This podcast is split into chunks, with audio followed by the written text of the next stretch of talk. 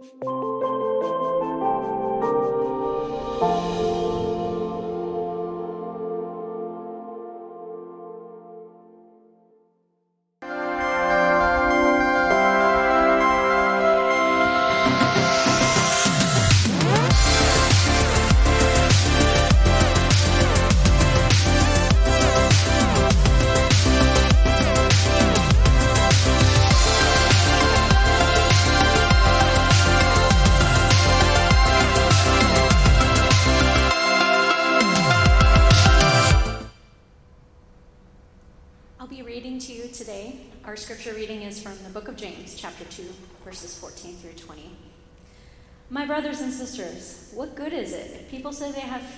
but do nothing to show it? Claiming to have faith can't save anyone, can it? Imagine a brother or sister who is naked, who never has enough food to eat. What if one of you said, Go in peace, stay warm, have a nice meal? What good is it if you don't actually give them what their body needs? In the same way, faith is dead when it doesn't result in faithful activity. Some might claim, You have faith and I have action. But how can I see your faith apart from your actions? Instead, I'll show you my faith by putting it into practice in faithful action. It's good that you believe God is one. Even demons believe this and they tremble with fear. Are you so slow? Do you need to be shown that faith without actions has no value at all? This is the word of the Lord. So, do you ever get tired of questions? I say as I ask the question. this summer, our family took a long road trip down the coast of California, and let me tell you, there were lots of questions. How much longer? How hot is it? Who ate all the chips? What's that smell? and those of us that are parents really get tired of the why questions, don't we, after a while? When I was a teacher, we used many intentional questions to uh, check for understanding, to engage our students in critical thinking and discussion. We use open ended, probing questions, process and evaluative questions, to name a few. I really like being the one to ask the questions. I don't so love being on the other end, expected to come up with a brilliant answer on the spot. So I don't know if you noticed, but James sure knows how to use questions to get his point across. He, in this passage read today, uh, asked seven questions in just these six verses alone. And speaking of questions, does this passage raise some pretty big questions for you? If it does, you are not alone. What's the deal? I thought we were saved by God's grace alone because of our faith. This salvation is God's gift. It's not something we possessed. It's not something we did that we can be proud of. Ephesians 2 8 and 9 says this. Is James contradicting this truth? Is he telling us that we actually have to do good things to save ourselves? How do we figure out the actions God really wants from us? If these are some of your questions, you are not alone. This is truly a difficult passage. And most scholars believe that James is likely the brother of Jesus. Yet, in the very first verse of this book, he calls himself a slave to Jesus. His identity is totally submitted to Christ. Now, James is written to the Israelites scattered outside their land, and they're experiencing alienation and challenges to their identity. It's a difficult time. So, being a Christian is not just believing certain things are true, but it's a growing awareness of God's gracious love that surrounds me, and it's starting and to trust in a Jesus who can who's the only one who can forgive my sins through his death, his life, his resurrection. This Jesus longs to be in relationship with me, and this is the unearned gift that God freely gives me. So, in all his letters, Paul especially emphasizes the truth of salvation by grace alone. And James, on the other hand, shines a light on what we're to do after we're saved. So, in this section that was read for us, James points out what we do actually proves our faith is real and alive. He questions how talking the talk without walking the walk does anything at all. It would be the same thing as if one of us spoke to one of our foster youth that came in out of the cold with little to wear, hungry and in need, and we said, Be warm, may your tummy be full of good food, God bless you. And we sent them on their way without anything, without any provisions. What good would that do? Would they be impacted by our well wishes? Of course not. we know better. It would mean absolutely nothing. So, working with foster youth, I have had to grow in my patience in communication.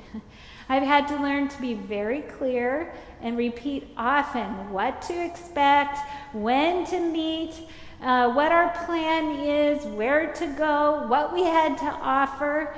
I really didn't understand why I had to do this over and over again because, of course, things would work out the first time exactly the way I said. until, a until a social worker graciously took me aside and t- revealed to me that these young adults have been told so many lies and been given so many empty promises by adults in their lives. They have been conditioned for letdowns, and they no longer believe that anyone is ever going to follow through. And also, all adults must have nefarious motives. So, in this same way, when we fail to follow the example of Jesus in our actions, our faith is as dead as useless words are to these people in need. So, dead. Dead here does not mean non existent, but inactive or dormant lifeless, like a body without air. Faith, works in, it, faith without works is no more living than a corpse without breath is to a living person. So, our faithful actions are not to be viewed as added extras any more than breath is to be taken as a bonus to a living person. Faith and works, life and breath, they go together. One cannot exist without the other. The Jesus follower who does not respond to those in need looks like one whose faith is dead or even make believe. So James then brings up another person in re- a person's response of verse 18. Someone might claim, You have faith, I have actions. This could be a person who says, I keep my faith to myself, it's a private thing. But James challenges that authentic faith can only be recognized through faithful actions. It's clear throughout the book of James that one of the key works that Christ followers are expected to do is care for the poor. Earlier in chapter 2, James condemns favoritism to the rich and elevates the status of the poor. My dear brothers and sisters, listen, hasn't God chosen those who are poor by worldly standards to be rich in terms of faith? Hasn't God chosen the poor as heirs of the kingdom he has promised to those who love him? Next, James selects the demons as an illustration, possibly because they are the most extreme beings whose simplistic belief is correct, but whose behavior is totally not. Far from it. Simply saying God is one, meaning the acknowledgement that there is only one God, doesn't get you very anywhere. It totally doesn't, if it doesn't make a difference in your life. We need a fuller, deeper, richer, Jesus shaped action. Both Paul and James would agree that what really matters is faith working through love, found in Galatians 5 6. So, as we've served foster young adults in Seattle, in the Seattle area with quality home goods, furniture, and food, I've had several social workers and youth ask why. Why are we doing what we do? What can we hopefully, possibly hope to get in return? Before we came along, churches and volunteers paid special, eh, weren't paying any attention to the adolescents, and they especially enjoyed the little kids and babies who smiled in return. We didn't just say that we cared about teens, we holistically and effectively responded to their needs. Our compassionate actions have opened many doors for our team members and myself to share words of faith and love. We seek to help foster youth recognize they are valued and worthy of good, a good future, to begin to glimpse a God who really loves them, and a commu- that there's a community of trusted folks who will rally around them and support. I think we can all agree here that James makes an excellent case that our authentic faith needs to be lived out in faithful actions. But how do we do that? Once I accepted this gift of salvation, the Holy Spirit came to live in me. And the Holy Spirit equips me and pushes me to do good works. Not so that I can be saved or to keep my salvation, nothing can take that away. But out of a loving response to all that God has done for me in Jesus. We are not saved by deeds, we are saved for deeds. So let's picture it another way. As a Jesus follower, I am equipped by the Holy Spirit to be victorious with this racket of faithful activities, which is necessary to hit this ball representing my faith. One that does no good in, in tennis or in life without the other. and Jesus is my coach and my partner. So, my racket of faithful activities what is it? It consists of things like right living, which would be prayer and reading and studying the Bible, and accountability with other believers and worship. There's love and concern for others, especially caring for those in, on the margins. We might start by asking, who did Jesus pay special attention to, and what were his faithful activities while he was on earth? We are called to love our neighbors. Not only that, but we are called to love our enemies and pray for those who harass us. We represent justice, equity, and freedom for all, to name a few things. and we are called to introduce people to Jesus. On this Freedom Sunday, it's especially important to be reminded of who we are and what we are called to do. Let's watch this video that shows us just those things. Justice. In 1860, B.T. Roberts and other leaders in the Methodist Episcopal Church were abolitionists and very critical of their church for not denouncing slavery. When they left the denomination to form the Free Methodist Church, they became supporters in the anti slavery movement and believed in equality for all, regardless of ethnic background. Many early Free Methodists were also active in the operation of the Underground Railroad, which helped enslaved African Americans escape into free states in Canada. Today, we continue to pursue diversity and call out systematic and racial injustice in our communities, our country, and around the world. We continue the anti slavery movement by taking a stand against human trafficking, sexual exploitation, domestic servitude, and forced labor. Free Methodists introduce people to Jesus, change the world one person at a time, and alleviate suffering. We are still free. So, this is our calling for all believers, for Free Methodists, for those of us in Seattle, for those of us in this congregation, for us as individuals. Our racket of faithful activities represents a holistic understanding of personal and social aspects. Wesley often said we should provoke each other on to love and good deeds. So, this racket of faithful activities is quite large. so, how do I know what good things I should do? After all, our mission statement says, love people, connect to Jesus, and serve the world. That doesn't narrow it down very much, does it? So, I don't know about you, but I like to people watch. And I especially like to do that at big events and new places in our city. And maybe you do too. And when you do, think about who are the people that catch your attention. Maybe these are people you especially wonder about. Is it people who appear to be living on the streets? Maybe seniors or people with disabilities, people that uh, teenagers seeking out their identity, maybe sweet little toddlers, um, perhaps people of certain ethnic origins. Maybe you find yourself drawn to certain people groups and movies and books, people that consistently make your heart ache or bring you joy and make your heart sing. This can be the Holy Spirit stirring an awareness in you and a longing for you to respond. God uses our experiences, our, our longings, our education, gifts, and talents to tune us in to certain people that we can have a unique connection in service with Him. This would be like hitting the sweet spot on our racket. It's also known as the center of percussion, and it's the place that provides the best feel and the most stability on a shot. It's a place where a combination of factors results in the maximum response for a given amount of effort.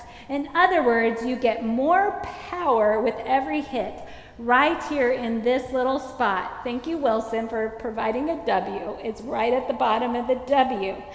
And you can find it on a pickleball paddle or a badminton or even a golf club. Everyone who plays knows when you hit that spot, you have more power.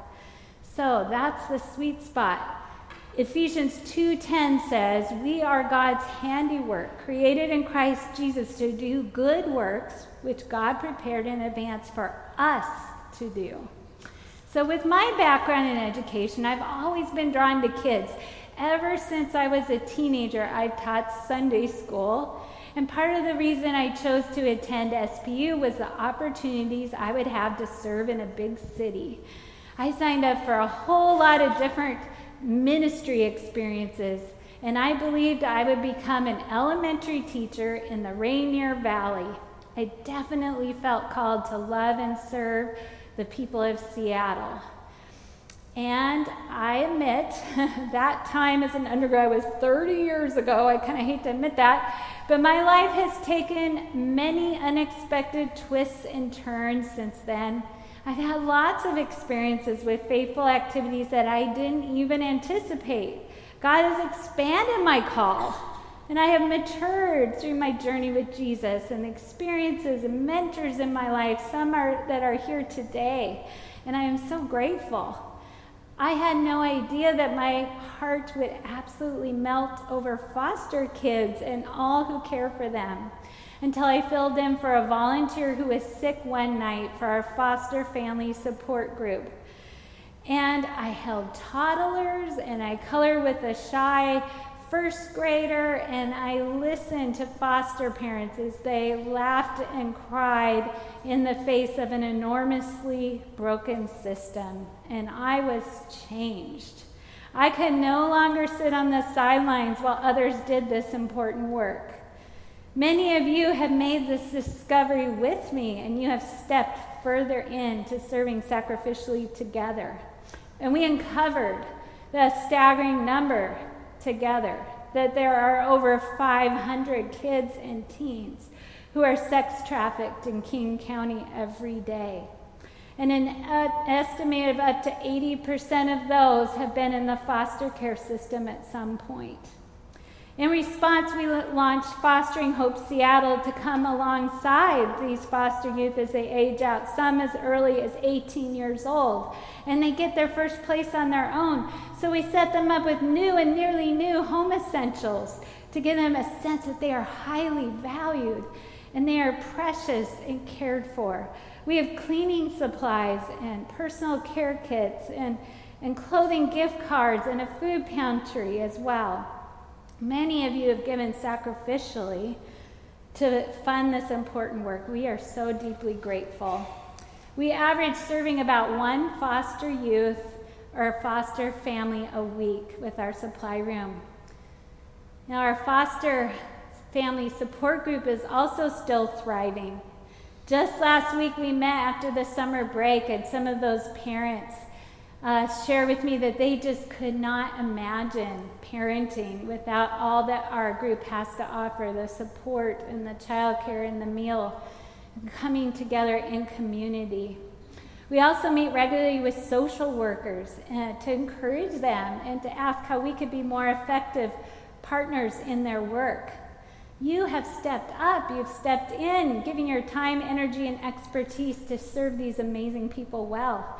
I'd like to take a moment to highlight just two of our awesome Fostering Hope team mem- members who are powerfully hitting their sweet spot. Cheryl Hargesheimer started by coming to me and asking what donations she could gather for our ministry. You see, she and Cheryl Ann are excellent, thrifty shoppers. And I, in the meantime, I learned that she is a retired social worker. So I invited her to engage further. And we have so benefited from her kindness and her resourcefulness and her experience. She asks excellent strategic questions. And I love having her be our greeter at our foster support dinners every month. She just last week met a social worker and a youth in our space, and it was wonderful. So, Brian Thorne, he is a statistician for sports teams such as the Sounders, Seattle Storm, and the Huskies. He's also discovered a passion for serving those in the foster community. Brian has applied his incredible ability for processes to create an amazing inventory system for our Fostering Hope supply room. And along with his mom, Carol, Brian has combined his love of cooking with an organized system to supply our first church kitchen with a freezer full of homemade meals called ministry meals to share with foster youth and families and everyone in our community who needs extra encouragement. Brian and Carol also helped to coordinate the meals for our support groups. I could go on, and I wish I had the time emphasizing the efforts of others. These are just a couple of people who are serving from a sweet place of vocation, of faith, and joy, and what they're doing is transformational. So let's go back to that question How can you know what good things to do? I always encourage starting with prayer. When we are opening ourselves daily to walk with Jesus, we are asking what He would have us to do. We are ready to respond. How do we know what to do? We say yes to opportunities to serve. We take some risks. We practice our shots. Don't just stop at one thing. So I think our four kids actually have a heart to serve, partly because we consistently expose them to lots of different opportunities, both inside and outside the church. When they were in preschool and early elementary, we served with them at the Queen Anne Care Center monthly, and they passed out songbooks and they read scripture to the older folks there at assisted living. And by the way, we still have some amazing, faithful people that continue that ministry if you're interested in being a part of that.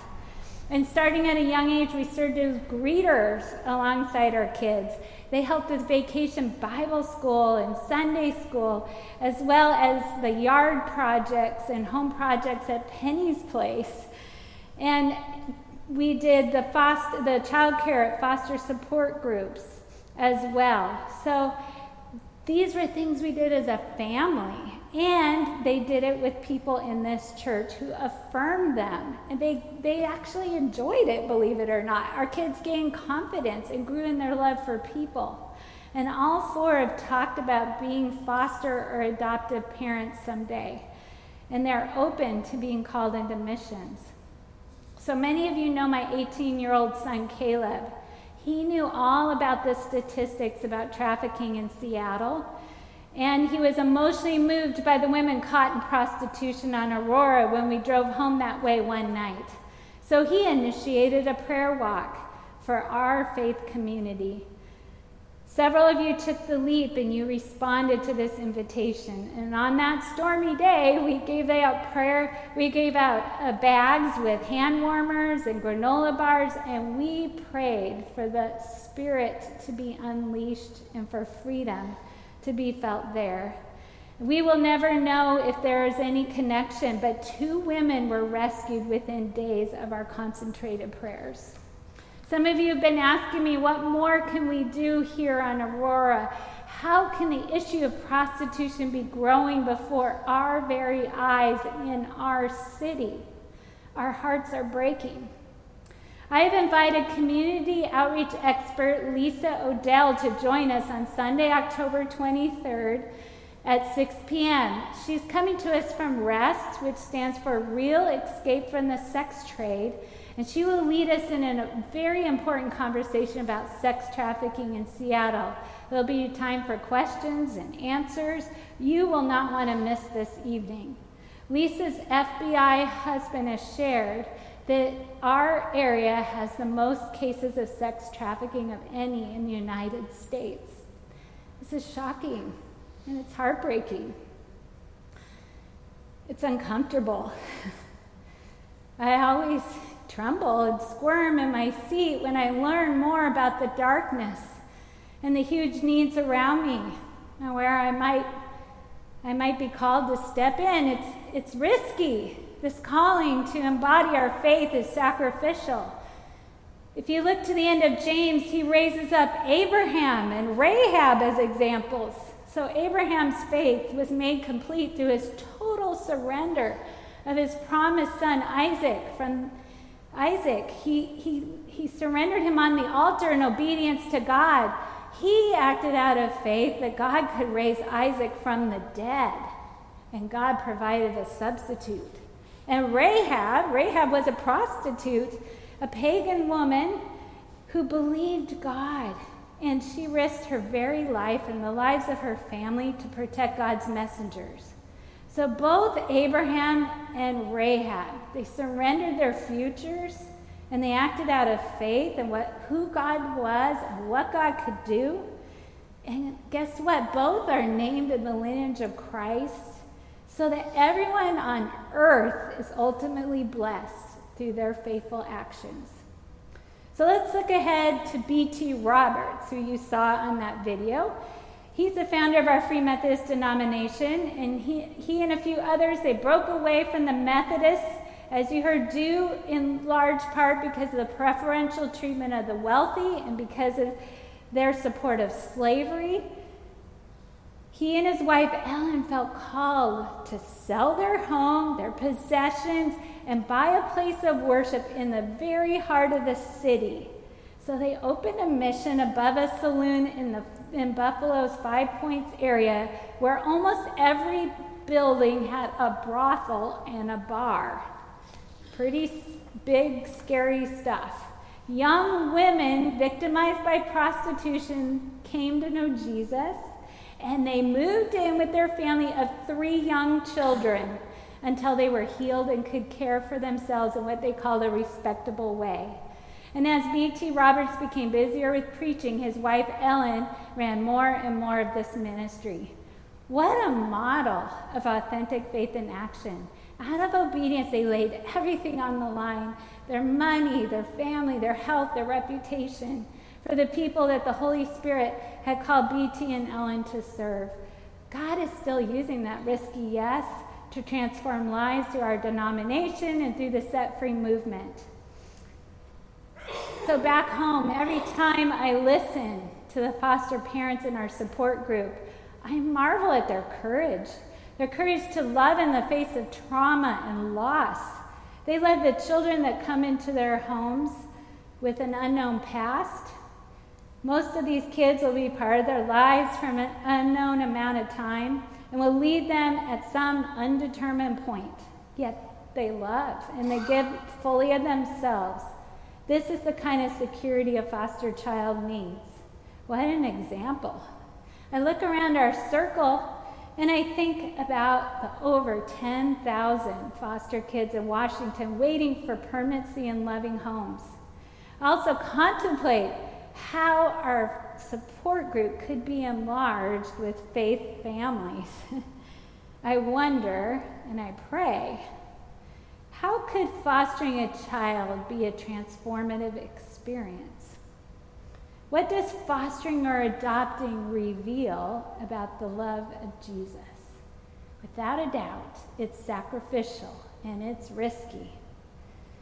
So last Saturday, a group of us went to the Department of Children, Youth, and Families in West Seattle to do a mural project, and boy, did we learn a lot working together. we learned it was an honor to be invited as a trusted partner into this space. And we discovered when we went, there were no signs. It's a place where privacy is completely protected. Since there was no way to preview this space, we discovered the six visitation rooms were a bit bigger and much darker gray than were previously described. we learned these rooms are the only space in the whole state of Washington for children who have been removed from their homes to meet with their biological parents for supervised visits with a, with a social worker watching through the window. And they're open six days a week from 8 a.m. to 7 p.m. Six dark gray, dark gray rooms, six days a week. So together, we discovered the drive to accomplish this tremendous painting project all in one day because it deeply mattered. It deeply mattered. Students from SBU, faculty, youth, seniors, even someone from our foster support group came together and they gave deeply of themselves. Even there's even more than was pictured there. So the supervising social worker kept saying, In all these years, I never realized how dark these rooms had been until I saw the change. It was such a privilege to pray a blessing over this space, that all who enter would feel a sense of comfort and hope. So here are our works illuminating our faith, opening doors and relationships in our city that give more opportunities for more creative and faithful actions. Are you ready? Are you ready to make your faith come alive? Are you open to building new relationships for Jesus? Have you discovered those sweet spots of wholehearted service to God and others? Will you pray with me?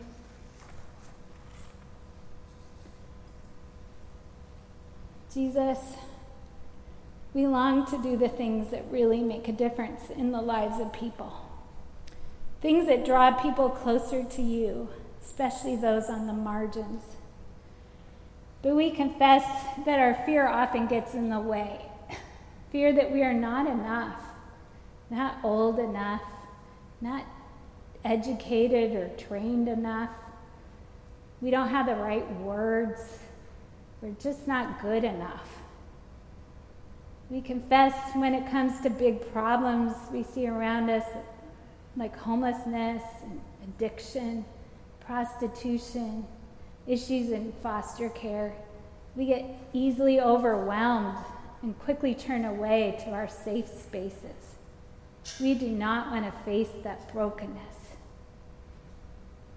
We confess the busyness of our lives the tyranny of the urgent that gets in the way of our desire to put our faith into action, O oh Lord. Holy Spirit, awaken us to the work you would have us to do. Help us discover those sweet spots where you have equipped each of us to powerfully respond with the love, hope, and healing of Jesus. Heavenly Father, thank you for giving us all that we need to do your will in Christ Jesus. We, glor- we love and glorify you. Amen.